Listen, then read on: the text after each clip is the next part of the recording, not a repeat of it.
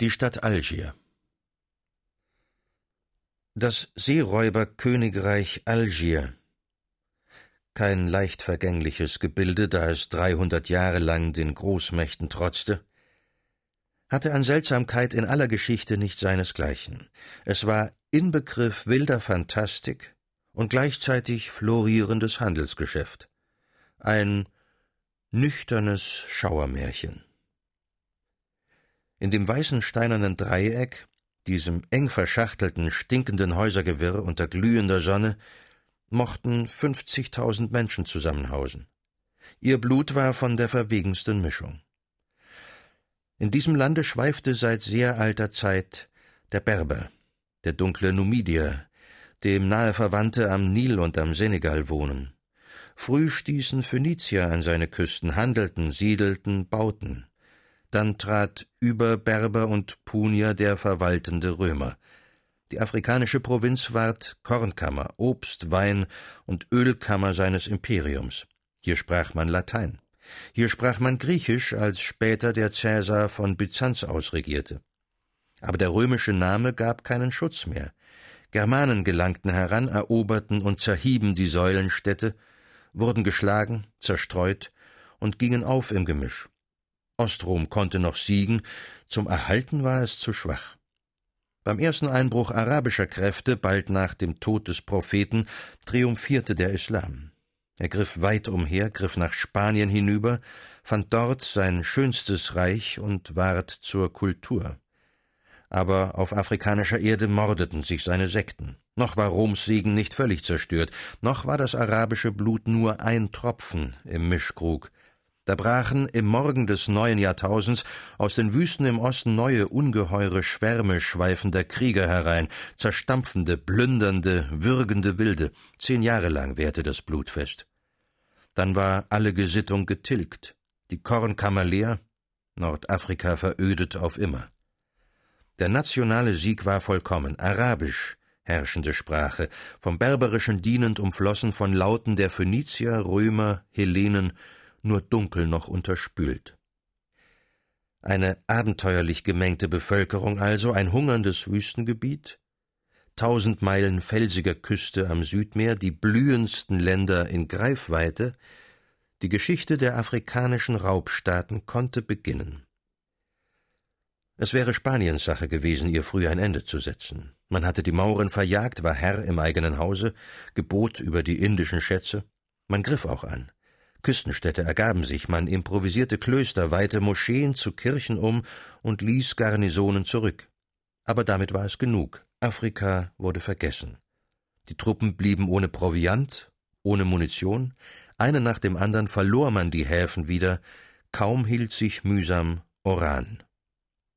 Was Algier betrifft, so hatte man da ein Felsenriff befestigt, das dem Ufer auf Rufweite nahe lag.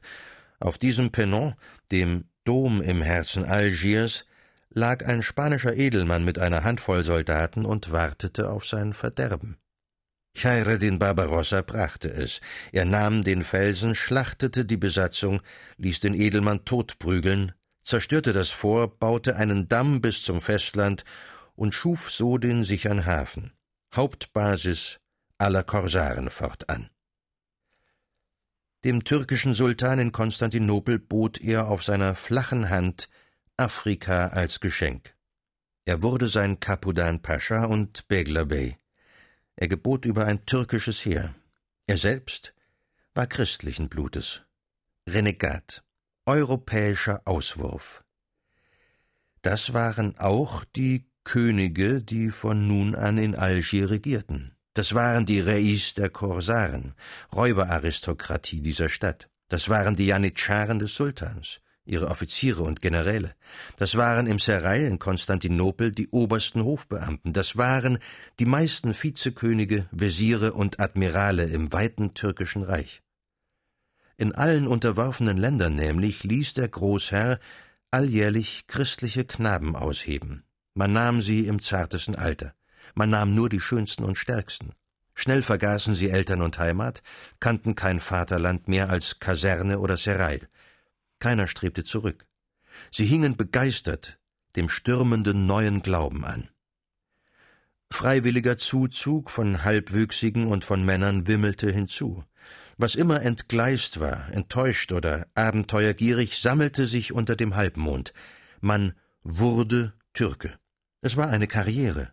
Hier galt kein Vorurteil. Hier gab es keinen Geburtsadel, dessen Ansprüche der Tapferkeit, dem Talent des niedrig Erzeugten den Weg versperrten. Jeder Rang, jedes Glück stand einem jeden von ihnen offen. Auf diesen Renegaten ruhte das Reich. Als Moslem geboren zu sein war kein Vorzug, eher raubte es die Anwartschaft auf das Beste. Mächtig wirkte und band der wilde Zauber der kriegerischen Religionen. Khaireddin Barbarossa, den Sohn des griechischen Töpfers, suchte vergeblich Karl selbst zu verleiten, der große Kaiser, Herr der getauften Welt. Er bot ihm ein Bündnis an spanische Truppen die Souveränität, wenn er den Sultan verließe. Barbarossa blieb treu. Und als der römische Kaiser nun mit sechshundert Schiffen vor Algier erschien, da widerstand ihm dies Raubnest. Er landete, er ließ stürmen. Sein vorderster Ritter, Fahnenträger des Ordens von Malta, stieß seinen Dolch in das Osttor, das sich vor seinen Händen schloss. Es hatte sich auf Jahrhunderte geschlossen. Algier blieb uneinnehmbar. Die vom Sultan eingesetzten Machthaber führten wechselnde Titel Aga, Dai oder Pascha. Das Volk nannte sie Könige. In Wirklichkeit waren diese Könige Pächter. Sie hatten das Piratengeschäft in Pacht, gestützt auf die Janitscharenregimenter. Kisten und Säcke voll Gold gingen mit Regelmäßigkeit nach dem Bosporus ab.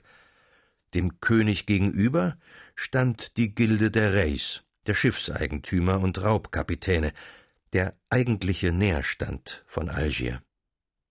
Denn dieser ganze Staat war ein Handelsgeschäft mit Menschenleben und geraubten Gütern. Hätten die Piratenfahrten versagt, man wäre Hungers gestorben, es wurde ja nichts produziert. Das Land ringsum lag verödet. Man war angewiesen auf Einfuhr. Zwischen Krone und Gilde waren Pflicht und Recht pedantisch geregelt. Nach einem Schlüssel wurde die Beute geteilt.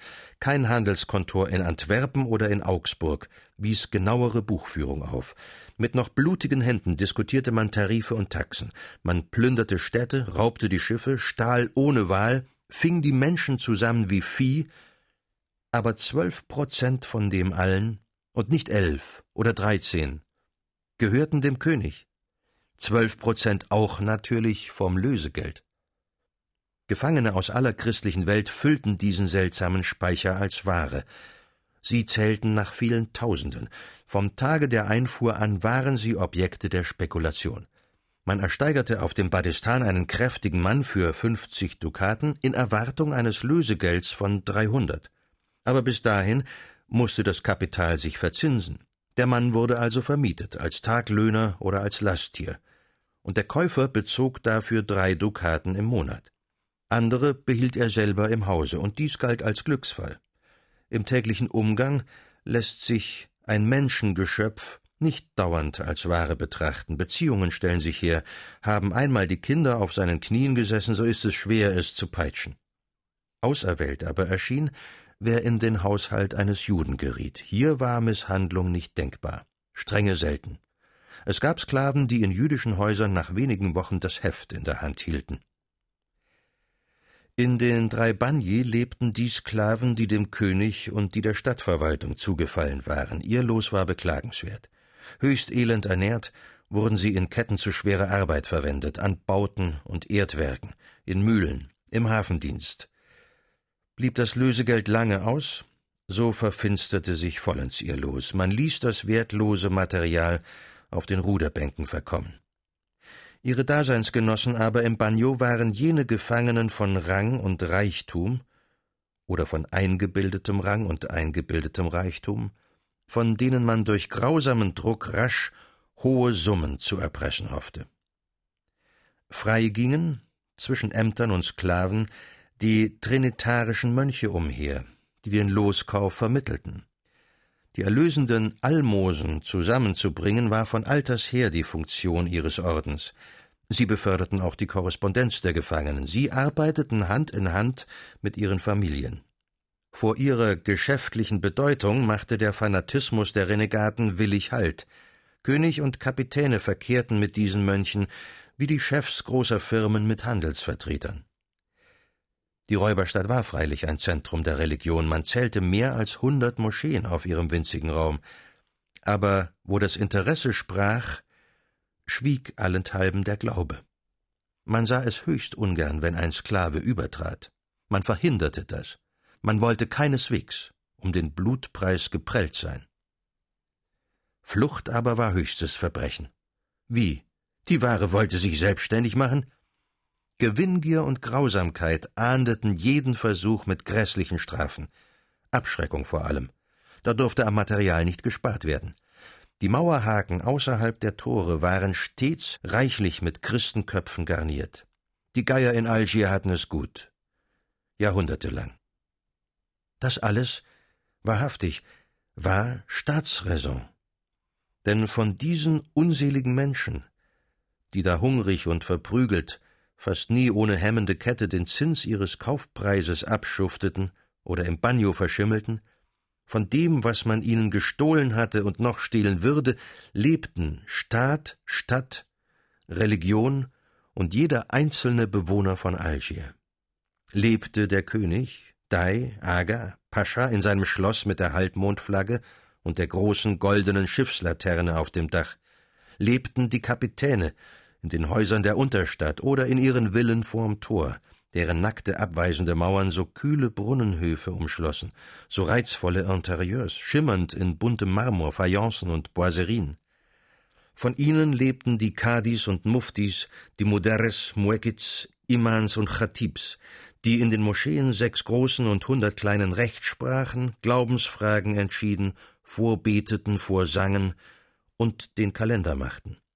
Von ihnen lebten in ihren Klosterkasernen die Janitscharen, auserwählte Milizen, in ihren Küchenmützen und Weiberröcken halb albern, halb feierlich anzuschauen. Das hämmernde, schneidernde, färbende, sohlende, bratende, backende Gewerbevolk lebte von ihnen, das in der langen Suckstraße nahe dem Hafen die offenen Buden besetzt hielt.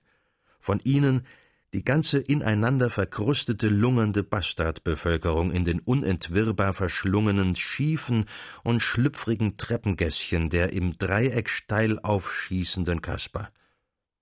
Die tausendher geschwemmten Dirnen, in leuchtenden Fetzen und blechern klirrendem Schmuckwerk, die in jedem Durchlass und Torweg bereit hockten, das Räubervolk auszuräubern, die Rudel geschmeidiger und parfümierter halbwüchsiger Jungen, die ihnen Konkurrenz machten und höher im Preise standen als sie.